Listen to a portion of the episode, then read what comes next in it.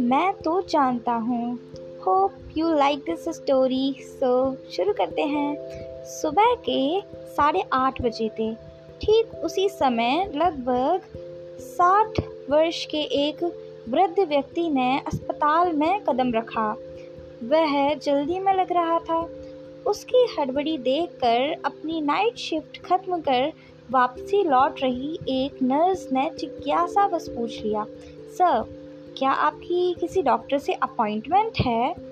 वृद्ध व्यक्ति ने उत्तर दिया, नहीं, सिस्टर, मैं तो यहाँ अपनी पत्नी से मिलने आया हूँ। उसे अल्जाइमर है और वह यहाँ भर्ती है।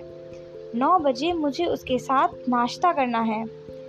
ओह तो क्या आपके देर से पहुँचने पर वो नाराज़ हो जाएगी? नहीं उसने मुझे पिछले पाँच सालों से पहचाना ही नहीं है। वृद्ध की आँखों में, उसके हृदय में उठ रही टीस की झलक थी। उसके बाद भी आप उनसे मिलने रोज़ यहाँ आते हैं, जबकि वह ये भी नहीं जानती कि आप कौन हैं। वृद्ध व्यक्ति ने मुस्कुराते हुए उत्तर दिया तो क्या हुआ? मैं तो जानता हूँ कि वो कौन है।